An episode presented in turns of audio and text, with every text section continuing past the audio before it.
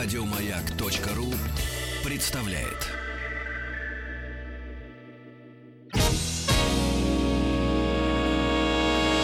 Физики и лирики. Шоу Маргариты Митрофановой и Александра Пушнова.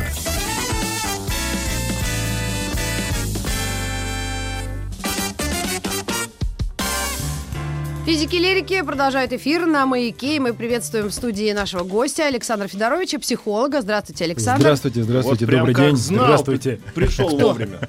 А у нас предыдущая Ты? была. И он, все пришли вовремя. Хорошо. И коронавирус. А, э, я хочу спросить вот про нашу тему, которую мы обсуждали час назад, э, точнее в прошлом часе. А, справедливость мира и дети. Когда Первое. начинать им э, говорить или показывать? Вот, вот, вот, э, донести до ребенка, что в принципе справедливости нет, это очень важно.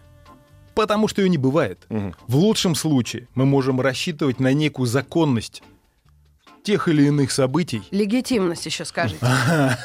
Не, ну, Это я законность еще сложнее, Ну, ребенок. хорошо. Но не, не, ну, мне кажется, что справедливость это самый сложный момент, ровно потому, что Ее а, нет. Абсолютно. Ну, да, ну, ну, Ну, но- но тут, подождите, так сложно, ребенку так, наверное, сказать, э, ну, это тяжело, наверное, говорить, что справедливость Но мы есть брали внутри на тебя. примере, нет, мы брали на примере семей, где много детей, и когда ребенок уже в какой-то момент, бу- бу- будучи королем э, вот этой ситуации, вдруг становится уже на второй план уходит. То есть вот именно в конкретной семье. семья, в принципе, ничем не отличается от государства. Да. И именно поэтому в свое Ячейка время общества. марксисты, да, обозвали ее ячейка и так далее. В этом был определенный глубокий смысл. Более того, семья это некий прообраз э, социальной единицы, которая, в принципе, в абсолютной аналогии э, рассматривается везде. В быту, на производстве, в государственных системах. Иерархия, обязанности. Абсолютно верно. Границы, коммуникации, то есть все то, что положено иметь в функциональной семье, все то же самое положено иметь в любом другом пространстве, в котором так или иначе человек находится. В этом нет никаких абсолютно противоречий. И механизм научения, он как раз, в общем-то, и позволяет нам в перспективе экстраполировать наши навыки, полученные в семье, полученные в микрокосме, там, скажем, в детском саду, во дворе, в какой-то спортивной секции, в каком-то творческом коллективе и так далее. То есть это все так называемые элементы социализации, О, хорошее слово. а оно вот оно официальное, и вот эта социализация, она как раз обеспечивает и а, вот этот вот вопрос сепарации, то есть отрыва родителя от ребенка и ребенка от родителя, а, ознаменовывает его самостоятельность, ознаменовывает его способность и обеспечивает возможность продемонстрировать приобретенные навыки, в чем, собственно, и важность-то. Поэтому семья в которой говорят, что вот там справедливость или несправедливость, это все очень условно. Например, когда я спрашиваю родителей у себя на приеме, а вот э, дети разные, вот как вы к ним относитесь, вот не было ни одного случая, чтобы хотя бы один родитель сказал, я к ним отношусь ко всем по-разному.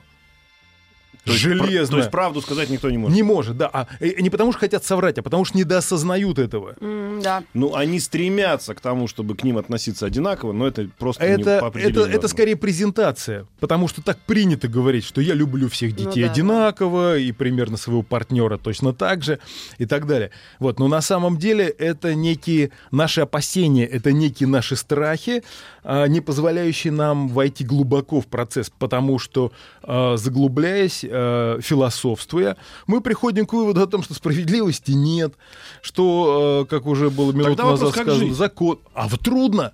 Трудно, фрустрируемся мы все время. Мы заболеваем от этого, истощаемся. Фрустрируемся, надо расшифровать. У нас А, есть пара слу- очень Фру- тугих, фру- тугих слушателей. Фрустрация это э, некая система недостижения. А, Не- да, frustration. Да, то есть когда вот человек к чему-то стремится и, или вот Много целей, и он растерялся?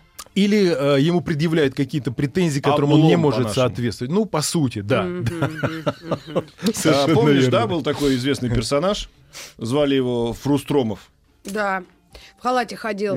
В общем, э, дело ясное, что дело темное. Дело темное, семья всегда дело темное, и э, потому что существуют границы у семьи, например, внешние, которые иногда специалисты определяют как непроницаемые. М, И вот там как раз э, и происходит все самое ужасное. Знаете, есть такое замечательное выражение, чем э, тише омут, тем профессиональнее черти. Так вот, чем плотнее граница внешняя, тем выше вероятность, что там внутри происходит что-то ужасное. М. Ну, Так. потому что вот всякие там типа черной вдовы, синей бороды и чего-то там еще, вот эти все неприступные замки, рвы, наполненные водой, в которых кишат мурены и что-то там еще, это как раз попытка оградить все то, что не должно просочиться. Почему и выражение есть «не надо выносить», значит, э, Ссор из СБ. совершенно верно. Сейчас обсуждали, что младшие обычно выносят ссор из СБ. Поэтому, кстати, Святая обязанность. Да. Кстати, поэтому в рамках работы семейного психотерапевта, например, есть правило такое, что разговор с семьей всегда начинается с младшего. Ровно потому, что младший всегда откровеннее, смелее, ну, если хотите, более защищенный, э, чем прочие с минимальным уровнем обязанностей. И честно всё расскажет. Да, поэтому всегда все расскажет. Молодец. А, вот... сегодня в программе мы хотели поднять тему взрослых детей, как особенности воспитания становятся механизмами манипуляций. То есть мы берем наших родителей и на, э, на- вот на каких возрастных группах и как мы можем это понятно представить, и так, чтобы избежать, может быть, ошибок в будущем. Ну, с- самое простое, это э, нужно понимать, что воспитание начинается с нуля. Ну, я имею в виду с рождения, а Ага. по, по некоторым авторам даже с момента зачатия, потому что именно тогда происходит вот это вот таинство взаимодействия э, партнеров, Ага. которое потом становится вот беременностью, вынашиванием, рождением и так далее. То есть вот эта атмосфера А. взаимодействия. То она передается ребенку? Ой, Она совершенно Мне кажется, верно. всякие биологи с вами не согласятся. Там даже Да, слух вот формируется. Даже Это- я не соглашусь. Да, господи боже. биолог? Тоже говорят, что надо музыку к животу прикладывать Моцарта. Ну, А у ребенка уши-то формируются где-то А к- он, к девятому а месяцу. ребенок-то не ушами слышит. А э, чем? ой, ой, ой, ой, ой, ой, ой, внутренностями, внутренностями. Ну ладно, хорошо. Мы слышим бит нашими связками. Ну, может, так, да. Но это именно так, потому что чем ниже частота, и у нас есть вот специалист по частотам, То есть который... продиджи не ставить детям, да, а, беременным? Кит Флинт вообще закончил все плохо. ну, у него, видимо, жизненная парадигма была так потом проиллюстрируем для наших слушателей, кто не знает, что такое Кит Флинт и продиджи, I'm a Firestarter, можем э, отрывок Я, я, я, я уверен, что э, знают в обязательном порядке, потому что, ну, это такая фигура очень яркая и очень многогранная. Ну, хорошо, спорные совсем позиции мы давайте не будем трогать, времени Давайте. не хватит. Но, Давайте. по большому счету, значит, как я понимаю особенности воспитания, то есть сейчас какой-то прям тренд на то, что мы вспоминаем все, что родители с нами делали, ну, такого, ну, по нашему пониманию, плохого, несправедливого, вот как раз возвращаясь к справедливости, и потом это на нас сказывается во взрослой жизни. Но у нас есть еще куча людей, которых мы сейчас воспитываем. То есть мы должны, наш вот такой вот наш возраст, он такой тревожный в этом контексте. Мы должны побороть те травмы нашего детства, судя по всему, если это были травмами психологическими, и не э, передавать это по наследству. Вот, вот в этом как раз, Рит, вы абсолютно правы. Здесь заключается самый большой казус воспитательный. Слышу каждый день от э, родителей, от молодых родителей, которые говорят, что у меня было, например, сложное детство, там было как-то вот тяжело. Молодые родители это сколько? Ну, это- 23, 5, 25 плюс? А, ну, давайте возьмем так, 25 плюс-минус. Ну, хорошо. Вот.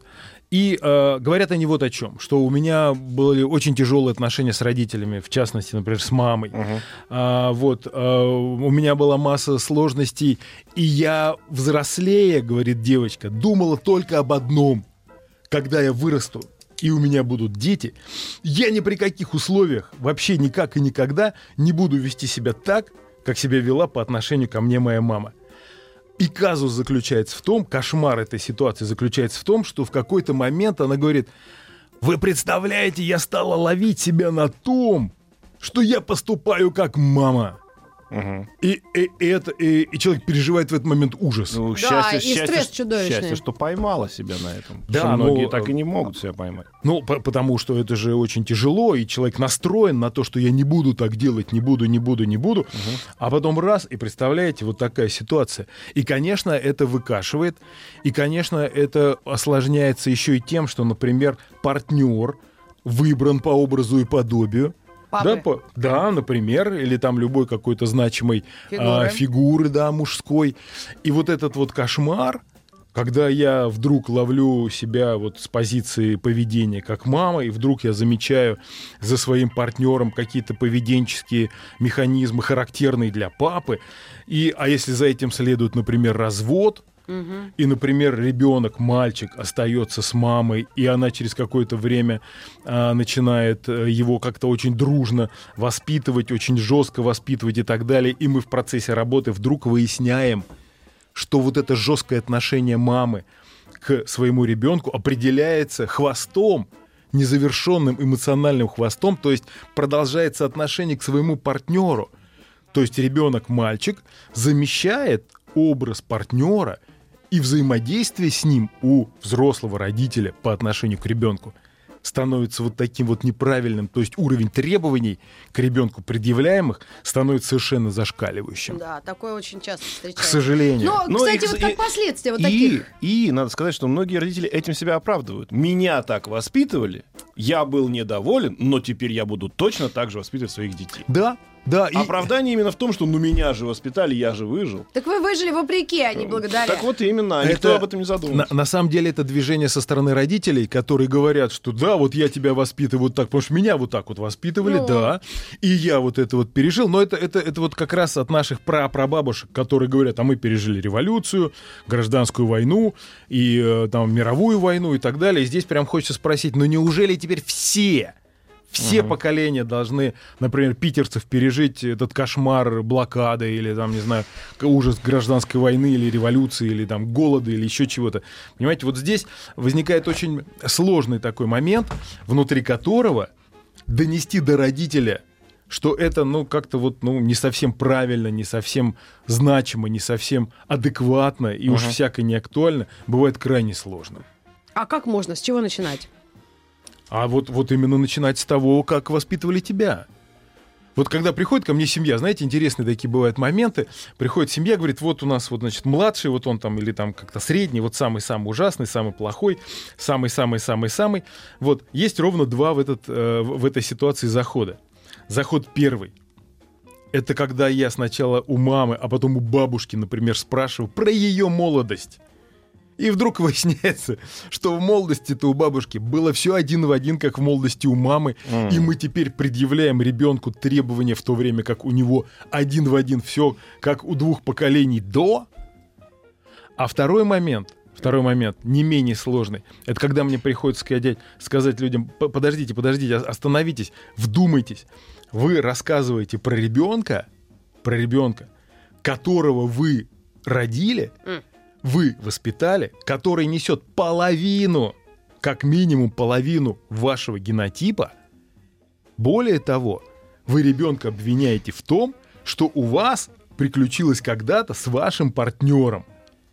Понимаете, то есть вот такой вот специфический Сложно. Вот пока на- на- по звуку сложно по тексту понять, потому что у нас народ любит а примеры, б конкретные решения. Да. То есть э, я честно скажу, вот у меня жена иногда мне говорит, я вот спохватываюсь. Когда меня мать, вот, например, говорила там, ничего у тебя не получится, брось, не получится, у тебя хватит. Она, я, она это же делала в- ну, на сопротивлении, да, но дети есть разные. И когда она сейчас вот, вот ловит себя на из-за язык, что она пытается сказать то же самое сыну, она прям говорит, я чувствую, что это вот так, так бы мне мать сказала, я себя ловлю на этой мысли, и пытаюсь дальше уже анализировать и говорить так, как надо сказать.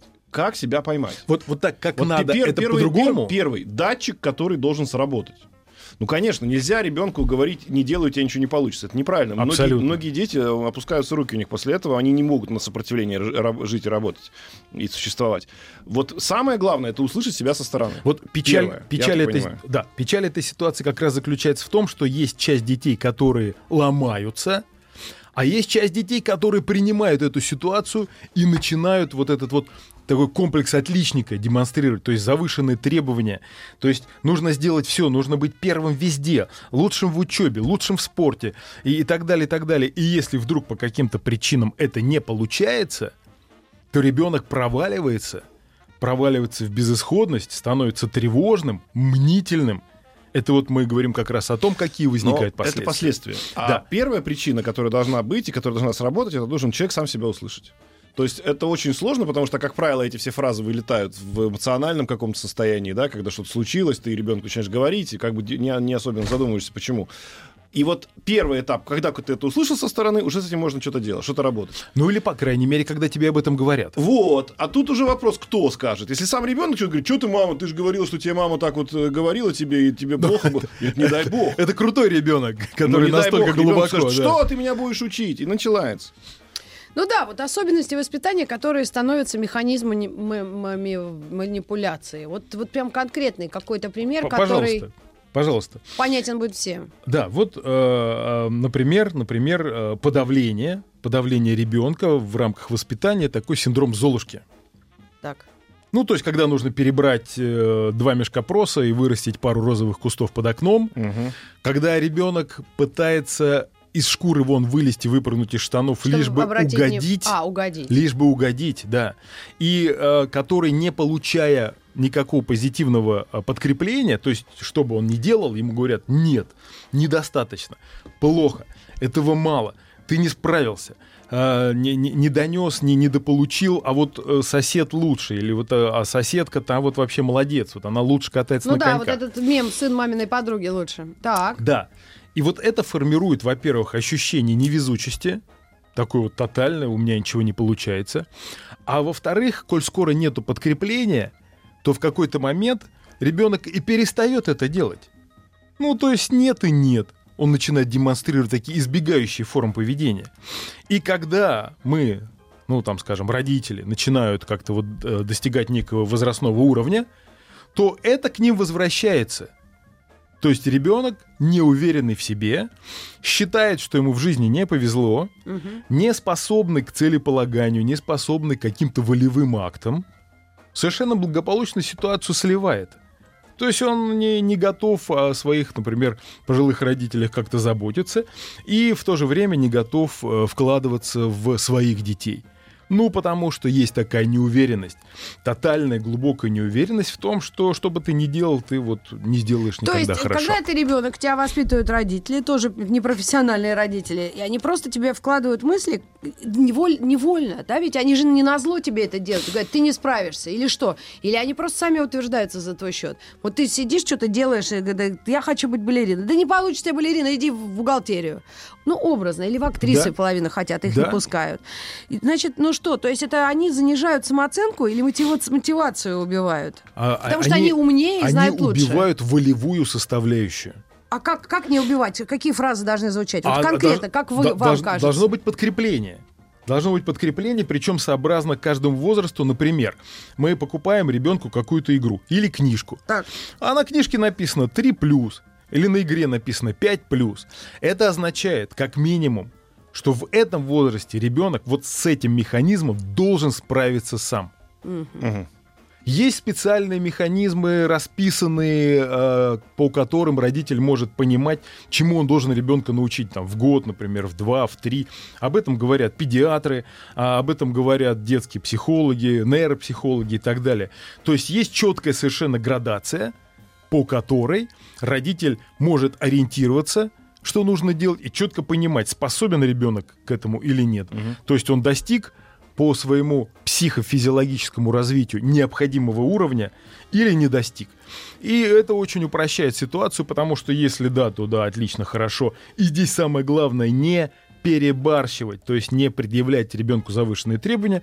А если нет, то тогда мы говорим о том, что, ну, значит, нужно как-то вот подсобраться, может быть, э, всей семьей, может быть, э, пригласить кого-то из специалистов для того, чтобы этот вопрос как-то реализовать. Ну, то есть дотянуть ребенка до необходимого возрастного уровня Да его развития. Да, а, а- а есть некие критерии, это однозначно. Есть, есть, Есть, конечно, да? они прописаны и в медицине, и в психологии, э, они однозначно Главное есть, конечно. родителям тут быть внимательными, судя Абсолютно. по всему. Абсолютно. Ну да, есть два случая, которые меня вот из моей жизни, но я, у нас секунда, да, А, осталась. Ладно, Давайте мы потом. вернемся после новостей новостей спорта. У меня тоже есть один вопрос, как раз вот на примере, что не дает родитель э, дочке стать балериной. Вернемся к этому через несколько минут. Физики и лирики.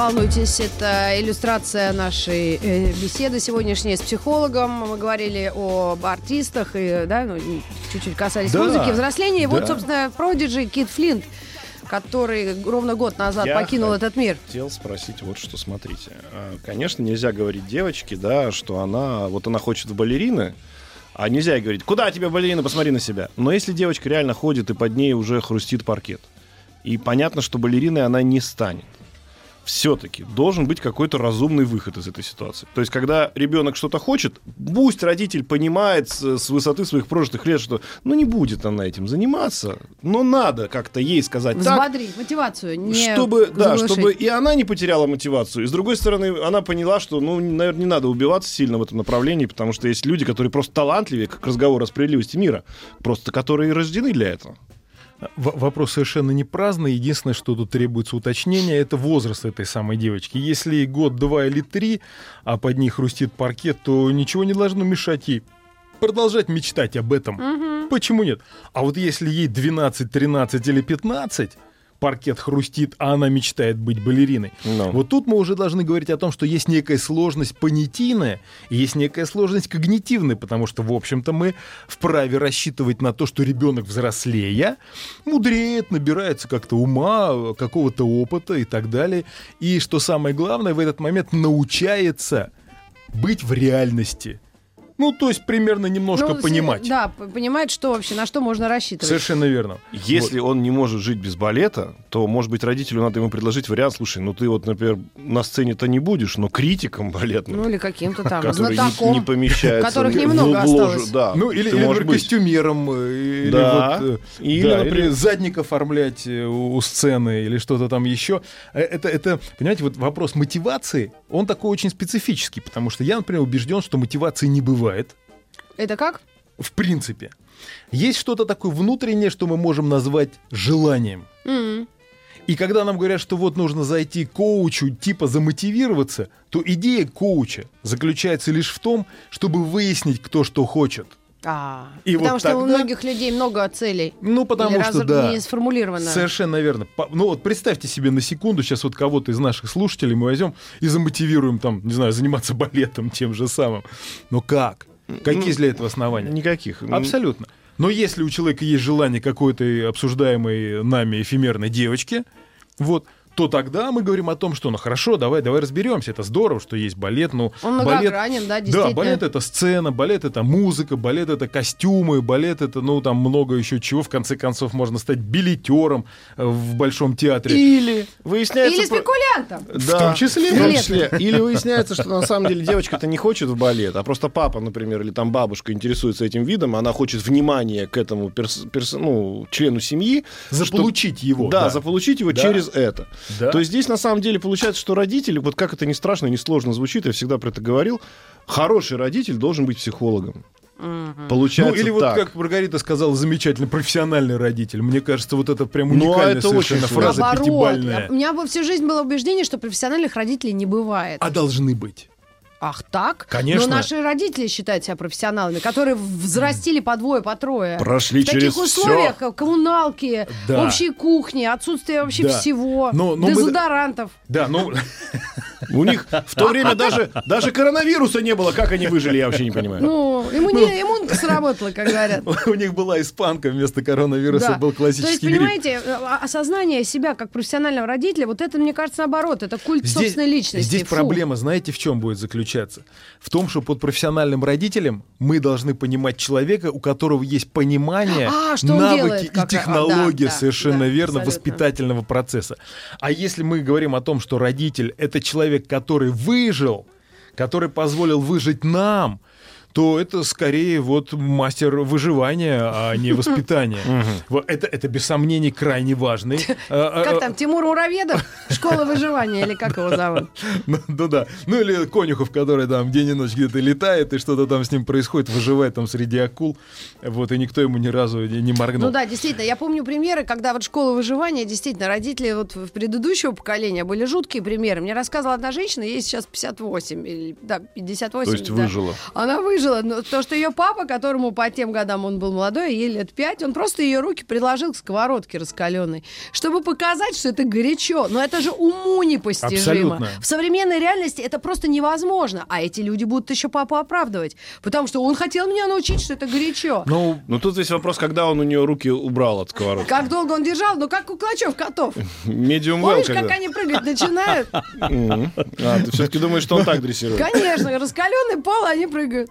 Ну, здесь есть э, некий такой э, перевертыш специфический, который, с которым мы столкнулись в 70-е, стокгольмский синдром. Да. Это когда... Мы э, нравится тех, кто нас мучает. Да, когда, да, когда мы встаем горой за тех, кто нас унижает, за тех, кто нас уничтожает, разрушает и так далее. И здесь, конечно, уже вопрос такой больше психотерапевтический, если хотите, более такой а, глубинный, психоаналитический. Почему, собственно, это так? Там внутри заложено очень много, может быть, чуть-чуть забегая вперед, скажу, что это про вину, Ой. я скажу, что это про страхи. Это вопросы такие, ну, настолько архетипичные, внутри которых, например, а, мальчик должен, например, это делать, мальчик лишается права на чувства. Ну, потому что ты же мужчина и так далее. Это вот еще один, кстати, механизмов перегибов, когда а, а, холодное, отстраненное такое отношение Родители, да? родителей к ребенку, да, не, а, не позволяют ребенку сформировать такие вот очень, очень важный навык а, формирования устойчивых эмоциональных связей. М. Это такой вот специфический, прохладный, но не, не эгоистический, не, не прям вот антагонистический момент. А, вот Когда такой без- вот безразличие. ну да, ну как- когда ты понимаешь, что теряя партнера, ты ничего не теряешь, и вроде как ты не сильно И это обеспокоенная. выходит из того, как к тебе относились папа с Совершенно мамой. Они верно. были отстраненные, просто к- отстраненные насколько? Они тебя не сюсюкали, не целовали, не обнимали? Да. Или просто говорили... Было прохладное, дистантное отношение, и все попытки ребенка сблизиться, все попытки ребенка определить вот эту тактильность, добиться этой тактильности, они все пресекались. Ну, например, ну, с девочками там как-то еще, вот мальчикам говорят, ну, ты что ты сю сю сю сю Вот ну-ка нет, именно. вот нет, нет, Ты нет. еще в вот- армии служить. Да, и ты вот должен быть там бойцом и, и так далее, и мама-то вот эти все говорит. телячьи нежности. Ну, Мама-то так не говорит. Мамы так тоже... Нет, вряд ли. Ну, Отцы чаще. по-разному, по-разному Ну, бывает. мне кажется, отцы могут так говорить. По-разному а мамы бывает. все-таки, они на то и мамы, Ну, что они. а, хорошо, давайте зайдем в э, механизм с мамами, и тогда мы получаем следующий аппарат такой своеобразный. Это гиперопека. Когда мама прожила свою жизнь, проживет и твою, и мама лучше знает, что тебе лучше. Более того, если это о, ужас, мама одиночка, и она говорит, что э, только мама, сынок, будет заботиться о тебе, потому что эти сейчас как как набегут, как, как хапнут тебя, и, и ф- а мама все для тебя, и по- по-любому. А вот эти сейчас все порвут э, на части, поэтому ты быть, надо быть ближе к маме, и мы это видим на сегодняшний день, когда маме 100, а ему 70, они идут за ручку, и вот у них, пока мама жива, все хорошо. И вот тогда это обеспечивает такой инфантилизм, и тогда эта мама уже не сможет э, рассчитывать на то... Маме 100, ему 70. Мгм. Да, маме 100, ему А я 70. вижу А эту вот- картину про парку Горького. Да? Идут. Но не модному уже, а по-старому там такому, когда еще он до Да. реновации был. Пока они там ходили еще. Так вот, э, вопрос такой. А если мы говорим про вот этот э, механизм манипуляции, который с- работает уже во взрослом э, состоянии, когда уже взрослые дети, вот смотрите, есть там условно бабушка уже, да, у него, соответственно, есть дочка уже взрослая, и, например, бабушка говорит вот эти манипуляции из разряда «А вот когда я тебя воспитывала, вот мы по-другому делали». Это она говорит дочери Она или говорит, внучке? она говорит дочери, Внучери. она говорит дочери, чтобы она также делала с внучкой. И когда она говорит, что сейчас времена поменялись, сейчас уже не обязательно там ключ вешать на шею и отпускать на весь день, а надо все-таки, чтобы ребенок был на связи хотя бы. Она говорит, а вот я по-другому тебя... воспитываю». Ну, конечно, тебе же это уже не важно. А еще и начинается вот такой, такой как бы манипулятивный, а, ну понятно, вы все делаете сами, я уже не Ага, нужна, ага. вы меня а уже вот не это золотая слушаете. слава. Вы еще поплачете. Не, не будет, не будет. Да, меня. да, да. Вы не, Но- вы делаете как хотите, но вы еще, вы еще Да, да. вспомните. Вот уроки не делайте с ней, а вы еще поплачете. Она вам еще даст 13 лет. Вопрос манипуляций будет несколько глубже. И эта бабушка будет говорить не своей дочери, а будет говорить своей внучке как раз. Ага. Минуя баб, минуя мать. Мимо, да, да. Конечно. Вот, вот не повезло тебе с мамой. Вот А как ой, с такими ситуациями вообще? О, это вообще беда. Беда очень большая, и мы с этим сталкиваемся вообще постоянно, когда родители говорят, ну это невозможно, даже на выходные отправить ребенка к бабушке с тем, чтобы потом пять Не получить дней...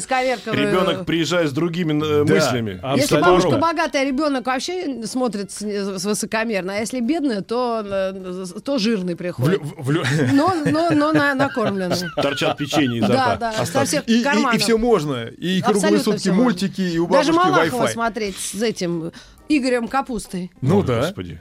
Ты Ну, откуда ты знаешь? Я смотрела это. Кошмар. Вот. И, и, конечно, таких механизмов очень много, и здесь крайне сложно выстроить как-то ситуацию а, с тем, чтобы продолжить воспитание ребенка, потому что, как правило, родитель — это человек-барьер. Это человек, который вершит насилие, который, риф. да, который заставляет умываться, чистить зубы, ходить в садик или Ну делать да. уроки, не смотреть мультики, отнимает телефон. Ну, ну в общем, ужас. вообще. Родитель это ужас. А у бабушки Вообще ништяки одни. у бабушки сплошные ништяки. То есть можно вообще все. Можно питаться одними конфетами. Можно не одни- мультики не И выключается самое вообще. главное, что можно и нужно обсуждать маму. Да. Там же Мама сказать, вообще не соображает ничего твоя. Но- что вот у нас дед- Хорошо тебе у бабушки. Вот у нас де- дед ли- лечился от женского алкоголизма ртутью. Видишь, какой вырос? Да. Вот. И здесь, конечно, большая-большая сложность, потому что родители отправляют детей к бабушкам вовсе не потому, что прям им невозможно до чего Да, хочется. просто это. наоборот жалеют этих Это стариков. вот, во-первых, да, во-вторых, это же элемент вынужденности определенный. Но есть культуры, друзья мои, есть культуры, в которых этот вопрос решен. В частности, я знаю вот точно у монголов, например, у казахов. Так.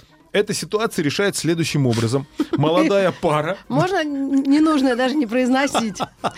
Ты даже не думай об этом. молодая, пара отдает первенца родителям. Ай, у меня один Вы-! А, а чья это проблема? Надо стараться, надо У монголов и работать. у казахов это вообще считается, ты не Что, в рожал. натуре? Один Это ребенок, это значит, мальчик? у тебя нет никого. Не имеет значения. Самый хороший вопрос. Не имеет значения, девочка или мальчик, но родители, то есть бабушка и дедушка, должны чувствовать, во-первых, свою значимость, во-вторых, они продолжают вкладывать весь свой этот богатый опыт в этого ребенка. Да, в- в-третьих, у них появляется вот этот вот смысл жизни. А у молодой пары появляется необходимость Ну, родить еще. Мы пойдем друг- другим путем пойдем. Физики и лирики.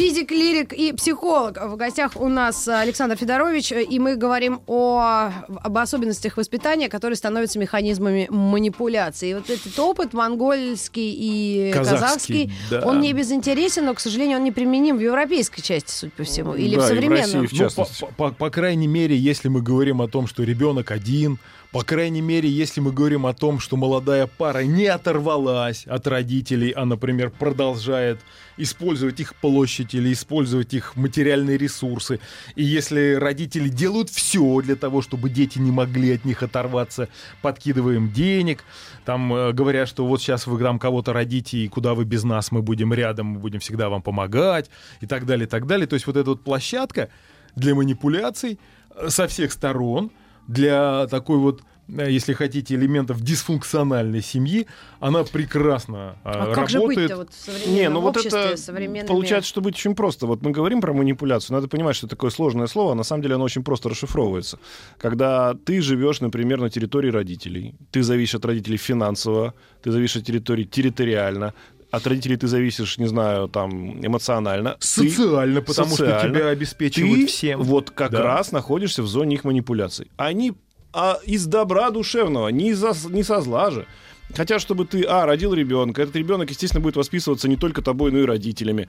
То есть, по сути, бабушками и дедушками. И, а ты будешь находиться все время под контролем. Если этого не хочешь, вот этой манипуляции, Надо жить отдельно. тогда начинать надо с того, что надо первое, что сделать, надо развязать вот эти связи. Здесь- здесь Спокойно. ведь не очень- разрывать, а развязать. Здесь очень сложный механизм, потому что на самом деле вот в такой подаче есть много приятного. Ну, потому что, например, Ты можешь продолжать образование, независимо от того, там, родил ты или не родил. Ты можешь двигаться как-то по карьерной лестнице. В конце концов, ты можешь поехать в командировку, не запариваясь, потому что бабушка там где-то с дедушкой, они, они рядом, они тебя подстрахуют. Ты можешь позволить себе какие-то вольности, например, э, посидеть друзьями в пятницу где-то в баре, не запариваясь о том, а как там у ребенка, что а бабушка все эти вопросы решает. Совершенно не обязательно думать о том, а что у тебя в холодильнике, потому что там бабушка с дедушкой уже как-то этот Просто вопрос... пользуясь Накрутили этими... котлет. Пользуясь Да. этими Накрутили. благами, Да. пользуясь этими благами, Да. Понимаете, должен понимать, что- что... ты заходишь немножко на территорию своих родителей в том плане, что ты их используешь. И потом, когда вдруг тебе вдруг неожиданно стало, ах, ты что, это ты разговариваешь с моими детьми как-то не так, как я хочу, тебе родители могут предъявить. А ты жил за наш счет, а ты занимался своими делами, мы выращивали твоих детей и так далее, и так далее. То есть я к Да. тому, что это манипуляция, это очень растянутая во времени может быть Абсолютно. м- машина. Специфическая зависимость формируется. Причем идея заключается в том, что все настроены на то, чтобы все было хорошо. М. Понимаете, вот, вот самая основная сложность этой ситуации заключается в том, что все хотят как лучше. А получается, А получается, как говорил наш премьер, как всегда. как всегда, да. Да, но выход из этой ситуации есть. Это только сепарация и, и договор, э, договор о ненападении. Да, однозначно, причем паритетный договор, не допускающий никаких послаблений в принципе. Под договором мы понимаем, что, что э, молодая семья договаривается со старшей своей родительской семьей о том, что все каноны воспитательные будут строго соблюдаться. Такие, как там, режим питания, э, если это дошкольник, там сон, прогулки, э, ограничение сладкого, ограничение А если вот мультиков. втихаря они это все не А исполняют? втихаря это все равно все. Проблема как раз в том, что это все делается втихаря. Ну, потому что для бабушки очень важно. Так а когда ребенок начинает, ну, он великий манипуля- манипулятор, он понимает, что это, это, это, все лебедь, рак и щука, все Да. такое.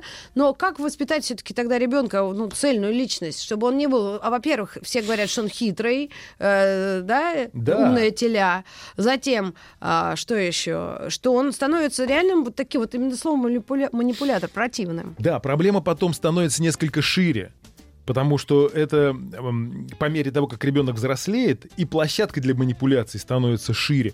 Ребенок пошел в садик, бабушка пошла за ребенком, уже вступает в некое взаимодействие с э, воспитательницей, там и так далее, а, пытается что-то там продвинуть, дополнительное узнать.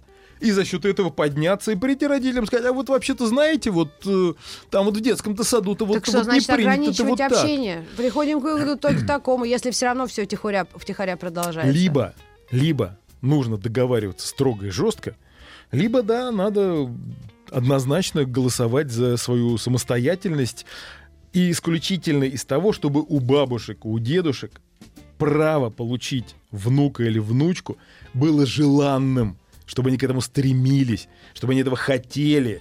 Они этого хотят стремятся. М. Тут все, тут все хорошо. И тогда манипуляция, тогда рычаг в другую сторону. Тогда я говорю, что если это вот делается не так, если ребенок наелся шоколада, смотрит мультики и не спит, ну тогда извините, Родители мама и папа. запрещают этот канал э, Да. до- доступа. Тогда мы не сможем привести к вам веществ. ребенка. Тогда мы не сможем привести к вам ребенка.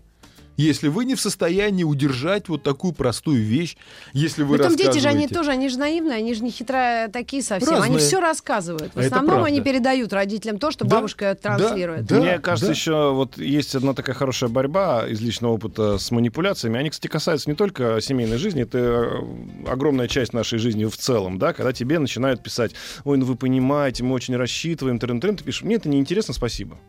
Ну, допустим. Мгм. Люди начинают искать другую формулировку, вот эти все начинаются, ну вот мы же очень надеемся, Мгм. мы же хотим, вы такой прекрасный. Ты понимаешь, что тебе, от тебя другой формулировкой за, заинтересовали, а ты берешь Ctrl-C, предыдущий свой ответ, и Ctrl-V, и с точностью до буквы пишешь то же самое.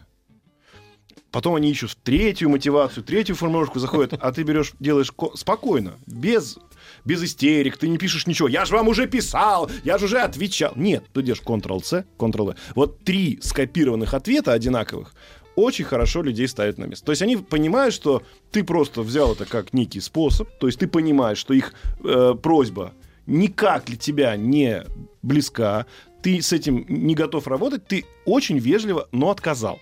Но дальше включается их система манипуляции, они ищут какие-то разные формы, а то, что ты им отвечаешь одинаковой формой, говорит о том, что ты понимаешь их способ ну, манипули- Входа. манипулирования, да, и просто на него реагируешь вот таким образом. Как только ты включаешься в эмоциональную составляющую, как только ты начинаешь обсуждать это, говорить что-то другое, писать в ответ огромные посты, все, ты попался. Да, то есть становишься менее рациональным и более эмоциональным. Ой, Ну, мы сейчас ну поговорим... нет, на тост это не похоже. Хорошо, это, Это по- просто на некое это похоже на э, финал прекрасного часа, да. Да, спасибо огромное Александру Федоровичу, психологу. Мы м, прощаемся до новых встреч в эфире и продолжаем эфир на маяке. К вам вернемся. Спасибо. Еще больше подкастов на радиомаяк.ру.